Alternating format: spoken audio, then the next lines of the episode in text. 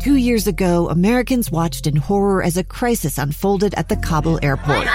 There's desperation and anguish. More than 80,000 Afghans have since arrived in America, but this story is still unfolding.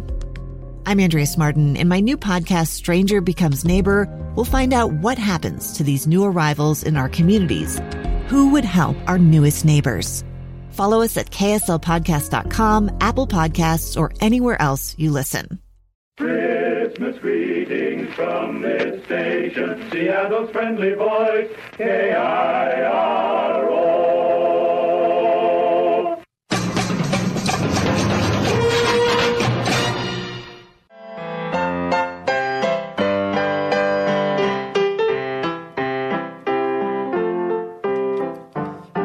It's the great big KIRO News Radio Holiday Special, coming to you live from the KIRO studios along East Lake Avenue near the shores of historic Lake Union in Seattle. Join us now as your favorite KIRO voices present songs, stories, and surprises to celebrate the season. Our program this evening stars Dave Ross, Colleen O'Brien, Lisa Brooks, Nick Creasia, Aaron Granillo, Charlie Harger, Nicole Jennings, Aaron Mason, Dory Monson, Chris Sullivan, and KIRO 7's Lauren Donovan. The weather outside is frightful. The time is a few days before Christmas. The place is the North Pole. Just as Dick Mallard predicted in his pinpoint forecast, a major convergence zone has settled over the top of the world, with high winds and heavy blowing snow. It's pretty bad up there, folks. Santa, the jolly old elf, is concerned that even with Rudolph, the weather conditions are so bad he may not be able to fly around the world delivering toys from his magic sleigh. But he has a backup plan in mind. Attention, everyone. May I please have your attention? What is it, Santa? Now, now, quiet, quiet down, everyone. Quiet down. I know some of you will think this plot has been lifted right from that old Rudolph TV special, but the weather is so bad. I'm sorry, but I think we're going to have to cancel Christmas. Cancel Christmas? Oh, You know, you're, you know, you're right. That plot does sound pretty familiar. Uh, never, uh, never mind about that now. As I was saying, it doesn't look good. The weather, I mean, but we still have a few days before Christmas Eve will be here, and the conditions may yet improve. Only Dick Mallard knows, I'm afraid. Either way, we still want to bring joy to the world. Regardless of whether or not the reindeer and I can get off the ground and see where we're going and be able to deliver all those presents. You want me to look and check the air traffic reports and road conditions, Santa? Uh, not yet, traffic elf, not yet. I have an idea, and I need everyone's help. Just what do you have in mind, Santa? Well, well, well, it's like this. Who here is familiar with the concept of radio broadcasting? The concept of wh- wh- wh- what? Radio broadcasting sounds scary. Now, now, now, quiet down, elves, quiet down. Radio is not scary. Old Santa can promise you that. Look around the workshop here. Notice anything different? Hmm? Yes. Yes, you can. As you can see, I've had some help from some engineer friends here at the North Pole, from the Strategic Air Command boys monitoring the dew line. They've brought in all these devices here, which they tell me are called microphones. You mean those funny things that are stuck on top of the shiny pipes? Uh, precisely. And all we have to do is talk into them. Those funny things stuck on top of the shiny pipes, as you say, Elf Colleen, the microphones, through the magic of Christmas and the best of Cold War science and technology, we'll put on what's called a radio show, and we will magically send a holiday cheer all through the air, around the world, to good boys and girls everywhere through their radios. Now, all right, now, settle down. Settle down. I know elves, but settle down. I've already spoken to some of you about helping me out with the show, and I've made a list here. Checked it twice, of course. I mean, ho, ho, ho. See what I did there? Now, this list has songs and stories and surprises. I think in the radio business, they might call this a rundown too bad we didn't have time for a proper show prep meeting or any rehearsals. Oh well, so on this list, this rundown, I've written all the things we're going to have in our radio show tonight. It will more than make up for all those presents I won't be able to deliver. So, Let's begin with a song, shall we? Uh, Piano Elf and, and Nick over here. Are you ready? Oh, I'm ready as I'll ever be, Chris Kringle. All right. Oh, I hear those J-I-N-G-L-E bells. Oh, those holiday J-I-N-G-L-E bells. Oh, I hear those J-I-N-G-L-E-B-E-double-L-S. I hear those jingle bells all the way. Oh, dashing through the snow in a one-horse open sleigh. O'er the fields we go, laughing all the way. On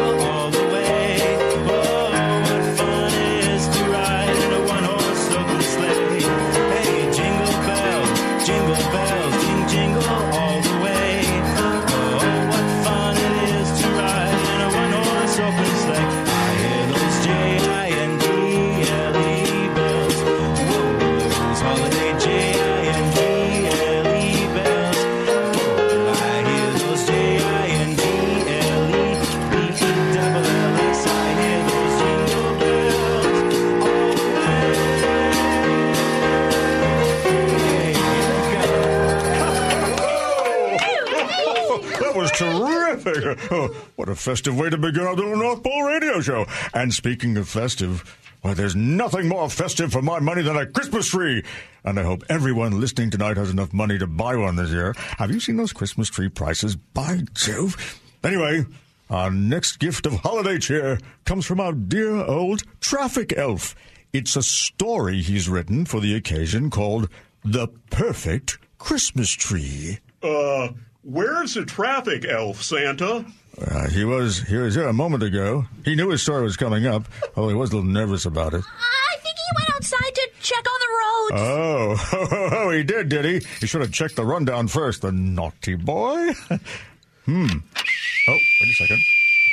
Who's that? It's me, Santa. There's compact snow and ice everywhere you look, and everybody's following way too close. Is that so? Well, it seems like a good time for you to tell your story then. Let's get to it, shall we? Sorry, Santa. Let me see. Here. Hello. Does this thing, this funny thing at the shiny pipe, is it on? Yes. Hello. Yes. Testing. Yes, uh, yes, traffic elf. We can hear you just fine. Okay. Here goes nothing. Hmm. The story is called The Perfect Christmas Tree. I've been practicing, Santa.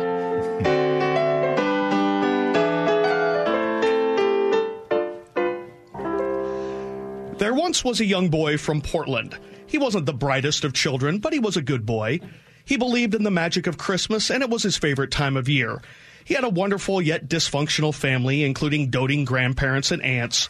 There was always more merry than money in his home, but the one thing the family never skimped on was the Christmas tree. A noble fir, about eight feet tall and plenty bushy, especially around the bottom to provide good hiding places for small gifts. The noble was also essential to hang all the heavy ornaments this family loved. Its branches are strong enough to hold the clay, handmade ornaments the family liked to make. Dad was well known for his Santas.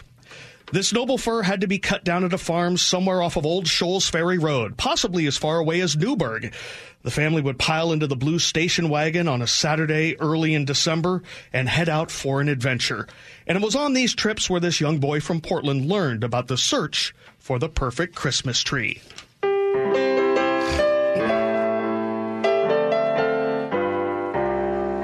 It was his mother who was responsible for his desire for perfection. It was her that would put scarves or gloves or hats on a variety of trees across the farm for the family to inspect. This family lost a lot of scarves, gloves, and hats. Dad would inspect, raising his hand to the top. His ability to determine an eight foot tree was somewhat legendary. The mother would then start second guessing the choices. The branches aren't full enough. There's a hole in the wrong spot. Not enough branches near the bottom. The search would continue and repeat, tree by tree. The family was even known to leave a lot if that perfect tree could not be found and take its search down the road. Eventually, the perfect tree would be found. It would usually be too tall, which would lead to the annual Christmas tree fight between mom and dad. Should they cut from the top or remove those oh so special lower bushy branches? Mom loved those bottom branches. Dad was more of a top man. He loved his star. It was somewhat gaudy, golden star with plastic jewels that would light up from inside. Dad would almost always cut too much from the bottom, much to Mom's dismay, and that's when tempers would really flare. But those branches always made for great bedding for the nativity scene on the fireplace mantel. Tempers would ease, and that tree, which was perfect when it was cut, would be the centerpiece of the holiday, or at least until it became too dry and a fire hazard.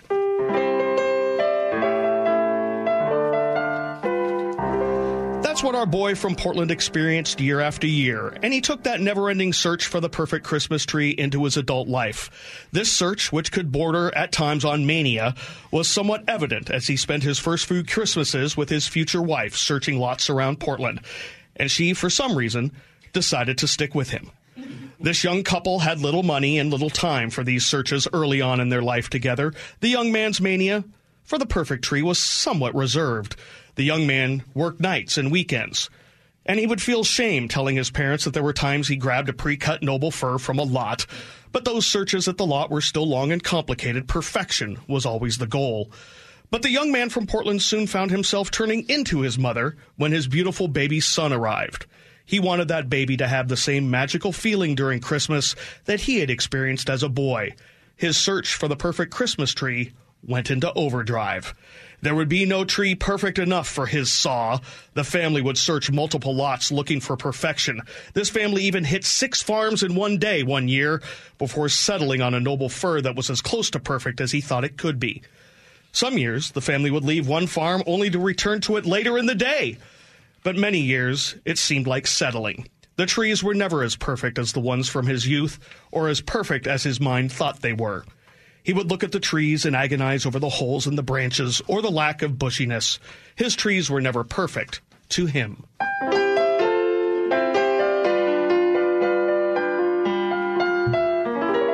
That that baby boy is now in college, and that young man from Portland is somewhat middle aged.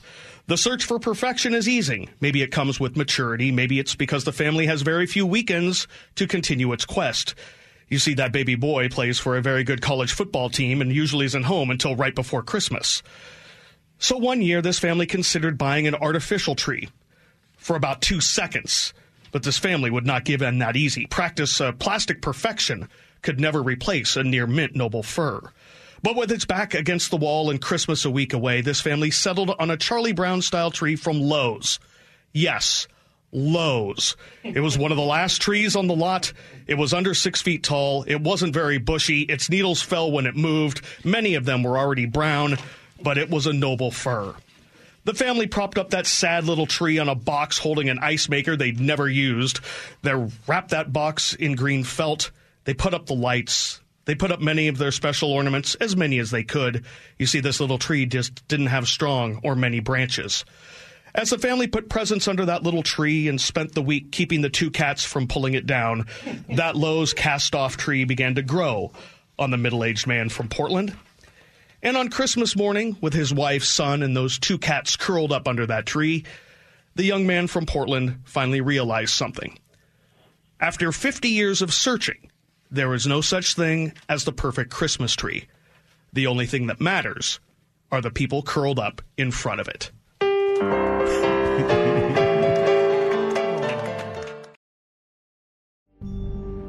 A gun in the face. Then all of a sudden, they all kind of lined up.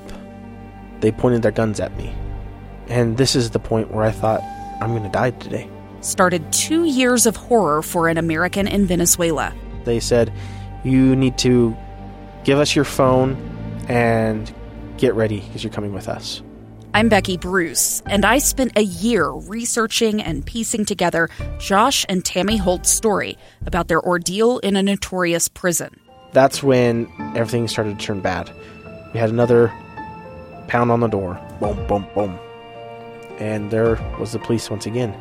You can binge all of the episodes of Hope and Darkness on KSLPodcasts.com or wherever you get your podcasts.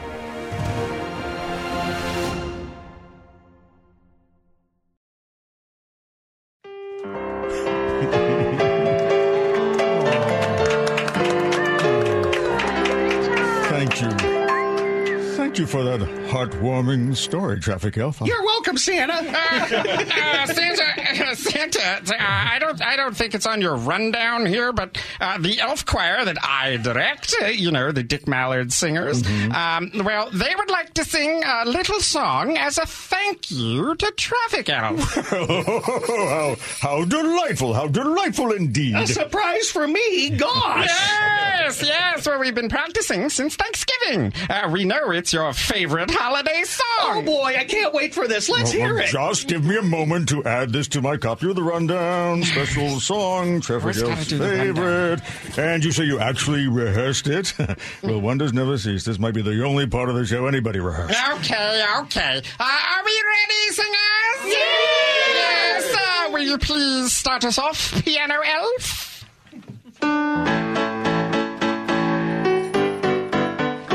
Take the 405 Express toll lanes and you can ride for free. Just get a flex pass, bring your friends and family. It's fast and it's so easy. Just try it, you will see. We're flexing our flex pass so we can ride for free. Holiday spirit. Yes, I'm in the holidays. You know, this is so good. Let's sing it one more time. Take it away, boys. Take the 405 Express lanes and you can ride for free. Just get a flex pass, bring your friends and family. It's fast and so easy, just try it, you will see. We're flexing our flex pass so we can ride for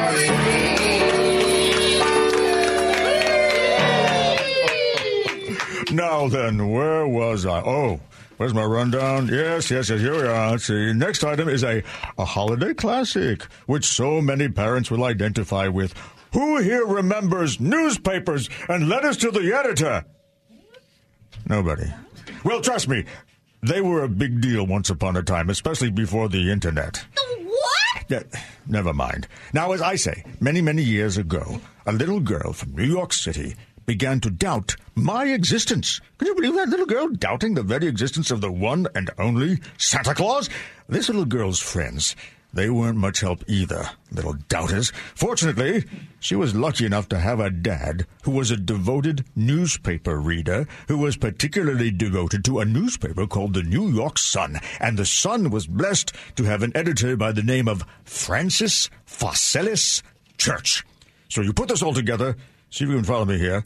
A little girl with doubts about and useless doubting friends, and a dad with a subscription to the New York Sun. And maybe some stationery and a postage stamp and one of those old quill pens, just like the one I'm using here. And the rest is, as they say, history. So, here then, with a little vignette I like to call Yes, Virginia.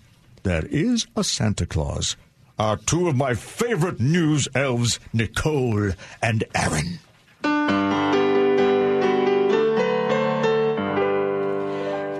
Dear editor, I am eight years old. Some of my little friends say there is no Santa Claus. Papa says if you see it in the sun, it's so.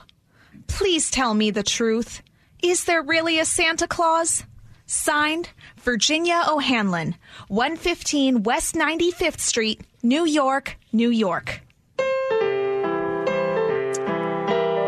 Oh, Virginia, your little friends are wrong. They've been affected by the skepticism of a skeptical age. They do not believe except they see. They think that nothing can be which is not comprehensible by their little minds. All minds, Virginia, whether they be men's or children's or little. In this great universe of ours, man is a mere insect, an ant in his intellect, as compared with the boundless world about him, as measured by the intelligence capable of grasping the whole of truth and knowledge. Yes, Virginia, there is a Santa Claus. He exists as certainly as love and generosity and devotion exist, and you know that they abound and give to your life its highest beauty and joy. Alas, how dreary would be the world if there were no Santa Claus. It would be as dreary as if there were no Virginias. There would be no childlike faith then, no poetry, no romance to make tolerable this existence. We would have no enjoyments except in sense and sights. The eternal light with which childhood fills the world would be extinguished. Not believe in Santa Claus, you might as well not believe in fairies. You might get your papa to hire men to watch in all the chimneys on Christmas Eve to catch Santa Claus, but even if they did not see Santa Claus coming down, what would that prove? Nobody sees Santa Claus, but that is no sign that there is no Santa Claus. The most real things in the world are those that neither children nor men can see. Did you ever see fairies dancing on the lawn? Of course not, but that's no proof that they're not there. Nobody can conceive or imagine all the wonders there are unseen and unseeable in the world. You may tear apart the baby's rattle, see what makes the noise inside, but there is a veil covering the unseen world which not the strongest man nor even the united strength of all the strongest men that ever lived could tear apart. Only faith, fancy, poetry, love, romance can push aside the curtain and view and picture the supernal beauty and glory beyond. Is it all real? Nah, Virginia. In all this world, there is nothing else real and abiding. No Santa Claus. Thank God he lives, and he lives forever. A thousand years from now, Virginia, nay, ten times, ten thousand years from now, he will continue to make glad the heart of childhood. Signed Francis Pharcellus Church, editor, The New York Sun, September 21st, 1897.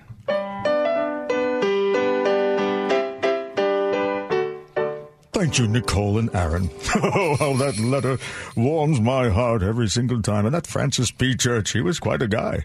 I brought him quite a pile of gifts that year, yes, sir. Sadly, I don't expect to read anything quite that brilliant on Twitter anytime soon, that's for sure. I wonder if old Francis had a blue check. Now, Elf Nicole, please stay right there by that microphone because it's time for you to sing that old tear-jerker Christmas song originally popularized in the 1930s by the British singer Vera Lynn. So here is Elf Nicole with The Little Boy That Santa Claus Forgot.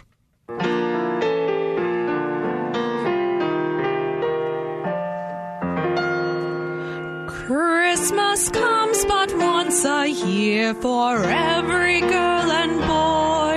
The laughter and the joy they find in each new toy. I'll tell you of a little boy who lives across the way. This little fella's Christmas is just another day. He's the little boy that Santa Claus forgot. And goodness knows he didn't want a lot.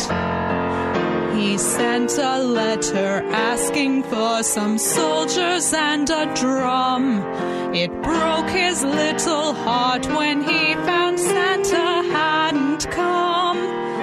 In the street he envies all the lucky boys.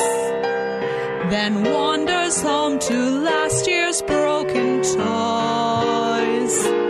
I'm so sorry for that laddie. He hasn't got a daddy. The little forgot.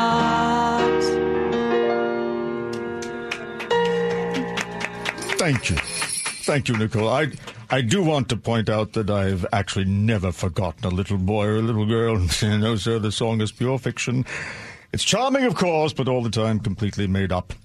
Now, for our next little holiday present, I need to tune in Santa's Magic Radio so we can hear a story from Elf Dory, who is snowed in and unable to get here to Santa's workshop. I to fiddle with these dials here. Just a moment. Just the engineers showed me what to do.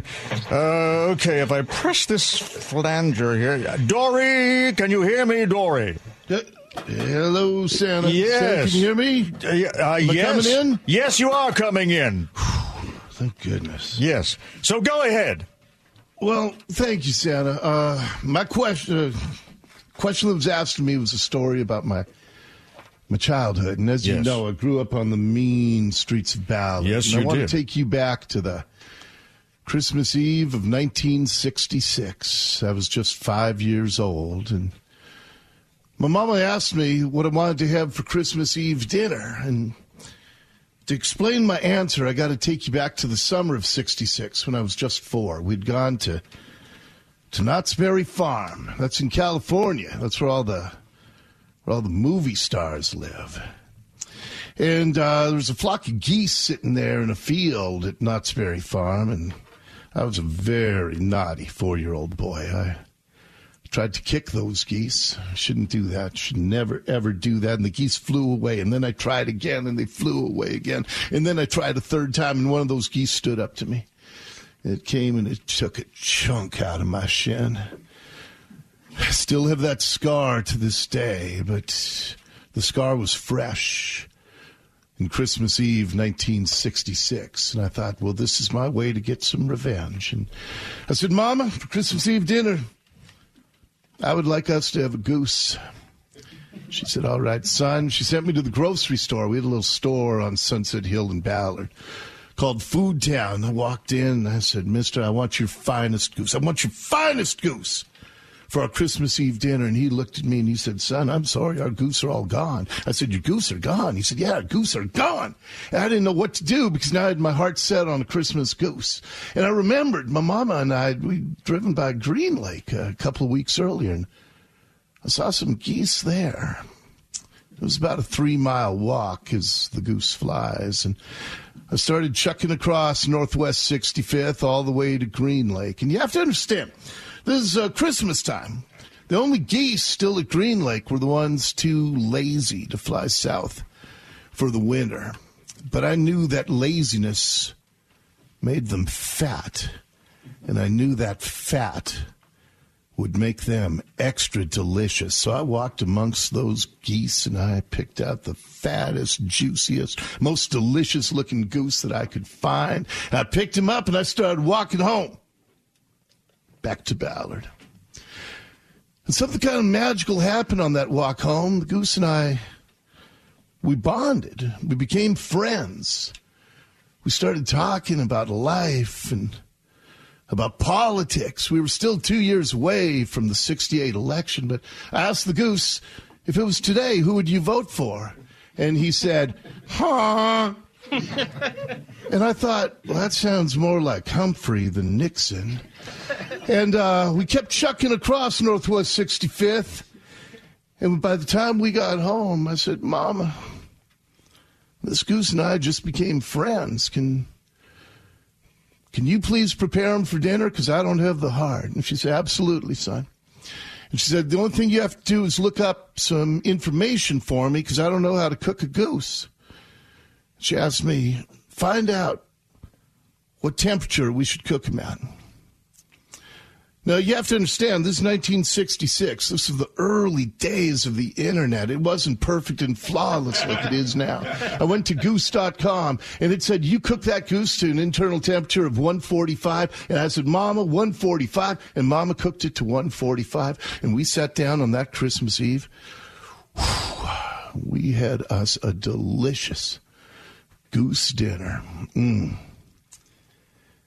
I went to bed, my belly all full and my dreams all high. Mom had already told me she didn't have anything for any money for toys, but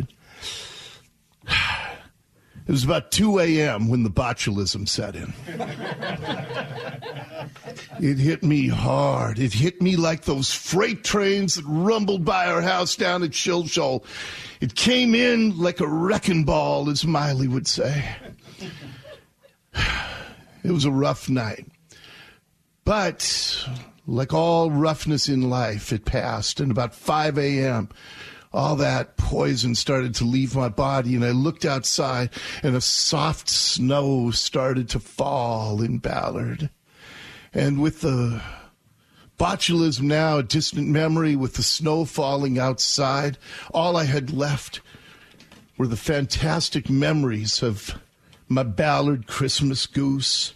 I remembered the friendship. I remember that delicious marbled fat. And I remember the sweet revenge that I got on his relative that took a piece out of me at Knott's Berry Farm the summer before. And that Christmas morning, I remembered thinking, this is the best Christmas ever. I don't know if it is to this day, but I know that that was the finest goose I ever had, Santa. Hmm. Of course, that was the last goose I ever had. And that's the tale, Santa, of my Ballard Christmas goose. Wow. What a wonderful and heartwarming story. Unless you're a goose, of course. Well, who isn't? And We're all geese inside. ha- had the goose not chosen Humphrey, would it have turned out differently? Well, he looked like a Nixon goose when I hmm. scooped him up there at Green Lake. I see. Understood. He had a double chin. Hmm. Thank you, Elf Dory, and Merry Christmas. Merry Christmas, Santa. Turning the page, it is time now to twist the dials once again on Santa's Magic Radio to bring in the voices of three wise men for a little holiday game show of Northwest Christmas trivia. How's the radio going? All right. Are we getting it? Do I have the high sign? Are you with me, uh, David Fahrenthold of the New York Times? Yes. Ah, and are you with me, former Washington State Attorney General Rob McKenna? I am. And can you hear me there in the operating room, Dr. Gordon Cohen, MD? Happy holidays. Happy holidays. Now, where are you all? Fahrenthold, where are you? Washington, D.C. You're in Washington. McKenna, where are you these days? Also Washington, D.C. You're both in Washington, D.C. Dr. Cohen, I hope you're closer than that. I'm in Scottsdale, Arizona. Scottsdale, Arizona. How is Santa going to get to all of you in one night? All right, fine. Are you ready to play Santa's Northwest Christmas Trivia Game Show? Yes, absolutely. We are. Do any of you know anything about the Northwest at all? all right. Sound I've been to effects. Ballard. Sound effects. You've been to Ballard. Well, that'll have to do. Sound effects, Elf. Will you please ring your jingle bells or something that makes a jingle belly noise when the contestants answer correctly? Is that going to be it? It sounds nothing like a jingle bell. All right, now we've got it all going. All right, this should work out just fine. Question number one. It's multiple choice, as are they all. Santa photos were originally invented in 1943 at what Seattle retailer? Was it A. Walmart, B. Bartell Drugs, C. Frederick and Nelson? This question goes to Dr. Cohen. Um, well, I'm going to choose the pharmacy, Bartell Drugs. I'm sorry. You are absolutely wrong, Dr. Cohen. It was, of course, Frederick and Nelson. no points for Cohen. The second question goes to David Fahrenthold. Here it is, question number two.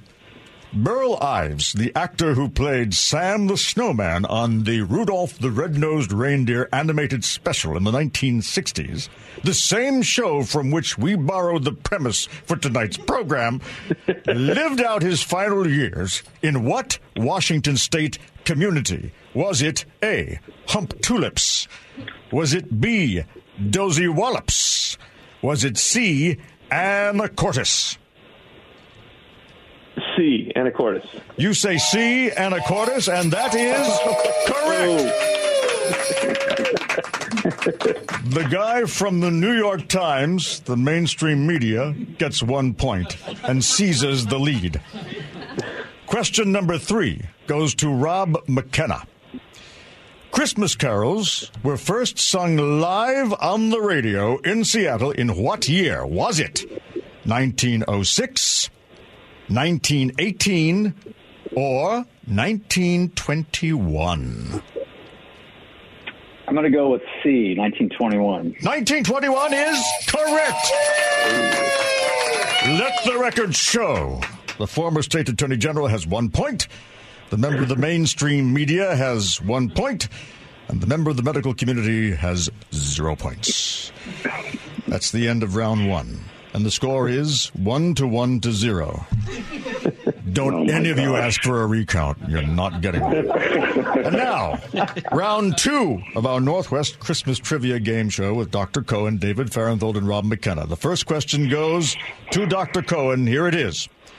A broadcast by the Magic Radio Santa, a holiday program for kids in Centralia and Chehalis in the 1950s, was once intentionally interrupted by the sound of what common household item? Was it A, a blender, B, a vacuum cleaner, or C, a flushing toilet? Well, all these things happened before I was born, but I'm going to guess C, a flushing toilet. C, a flushing toilet. Yes, Dr. Cohen is correct. And now is finally on the board. Question number two for David Fahrenthold. The Holiday Star at Westlake Park in Seattle originally debuted on the side of the Bon Marché department store in what year? Was it A, 1945, B, 1950, C, 1957? Oh, I'm going to go with uh, A, 1945. A, 1945. I'm sorry. Oh, dang it. You are wrong and now are tied with the doctor at one point. Question number three. trivia. I didn't know it was Northwest Christmas trivia. Well, I'm sorry, but you heard the ground rules of the show. These are Northwest Christmas questions. You had ample time to do your homework. I'm not going to curve the score. All right. Question number three. This is going to be the uh, tiebreaker, I believe, right? This is for everything, isn't it? Am I correct, judges? Yeah. Question number three for Rob McKenna and all the marbles. In the Northwest Holiday Classic song, Who Says There Ain't No Santa Claus, written and performed by Ron Holden, what happens to the protagonist at the end of the song? Does he A. confront Santa in his living room, B. chase a reindeer across his roof, or C. get sentenced to death and then die in the electric chair? Uh, I'm going to go with B, chases the reindeer across his roof. B. I'm sorry, Mr. McKenna, but despite your legal training and your two flawless appearances before the Supreme Court of the United States, you're wrong. A C. Get sentenced to death and die in the electric chair. Which means that our first ever Northwest Christmas quiz is a three way tie.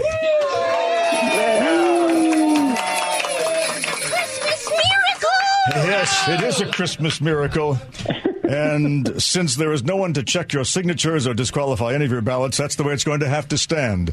You'll all have to serve for the next two years as winners of the Christmas competition. Gentlemen, thank you so much for your appearance and Merry Christmas! Merry Christmas, Santa. Mm. Well, that was as exciting as any quiz show I have ever hosted. Good night, gentlemen. And by this, say say hi to Francis Pharcellus Church, David. So many talents here at the North Pole. Well, I have some spoken word I'd like the elves and I to perform for you. It is uh, one of my favorites because it's all about me, if I do say so. I mean, this famous poem was first published anonymously on December 23rd, 1823. That's 199 years ago. And the publication it first appeared in was the Troy Sentinel of Troy, New York, which was, kids, a newspaper. The author is generally believed to have been Clement Clarke Moore, who Wikipedia describes as an American writer, scholar, and real estate developer. However, there are some who say the true, uh, true author was Henry Livingston Jr., or maybe it was Francis Bacon. Who knows? We shall likely never know the poem's true provenance, but here is that American holiday classic, A Visit from St. Nick.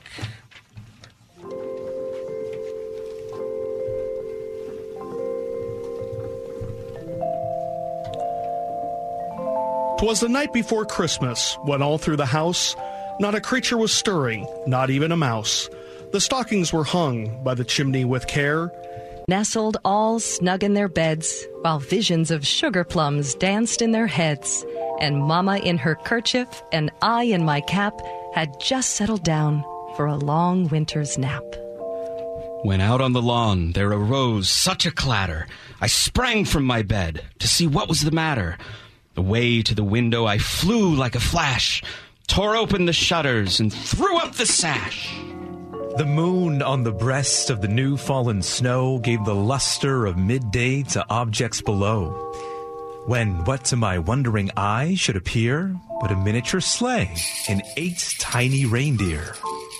With a little old driver so lively and quick, I knew in a moment it must be Saint Nick.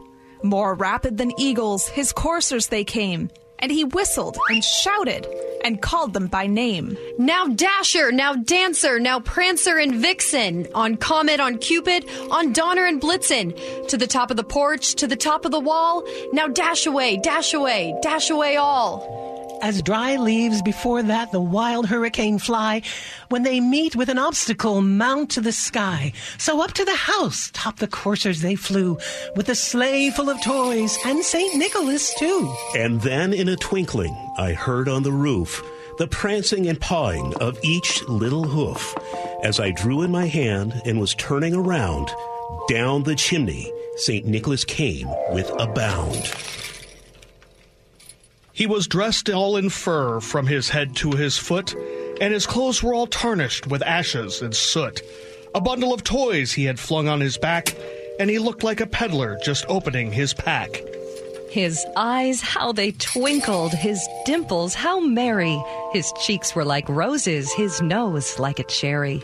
His droll little mouth was drawn up like a bow, and the beard of his chin was as white as the snow. The stump of a pipe he held tight in his teeth, and the smoke had encircled his head like a wreath.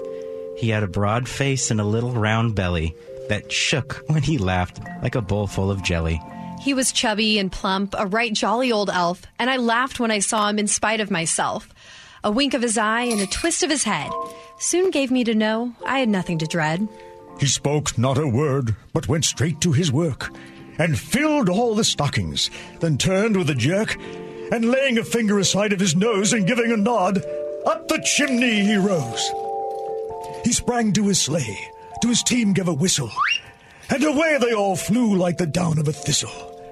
But I heard him exclaim, ere he drove out of sight, Happy Christmas to all, and to all a good night. The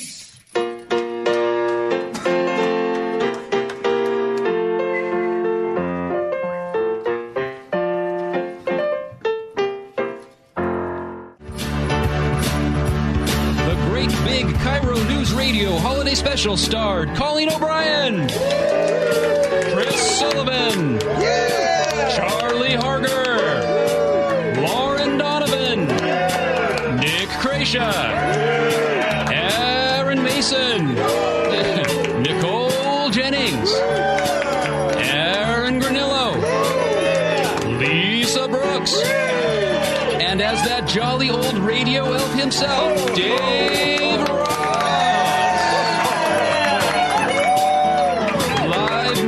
was performed by John Angerman. And all the terrific live sound effects were performed by Curtis Takahashi. Audio engineering was by Steve Allen and Nathan Gemmett. This is KIRO News Radio 97.3 in Seattle, bringing you our great big KIRO News Radio holiday special for 2022. We hope to join you again in person next year for live holiday programs at Halloween and Christmas.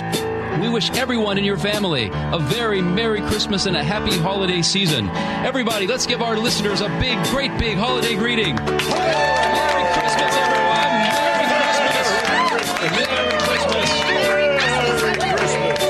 Name is Felix Bedell. I produced and directed tonight's show. This is KIRO News Radio 97.3 in Seattle. Good night, everyone around the great Northwest and all of the world. And Merry Christmas and Happy New Year to everyone.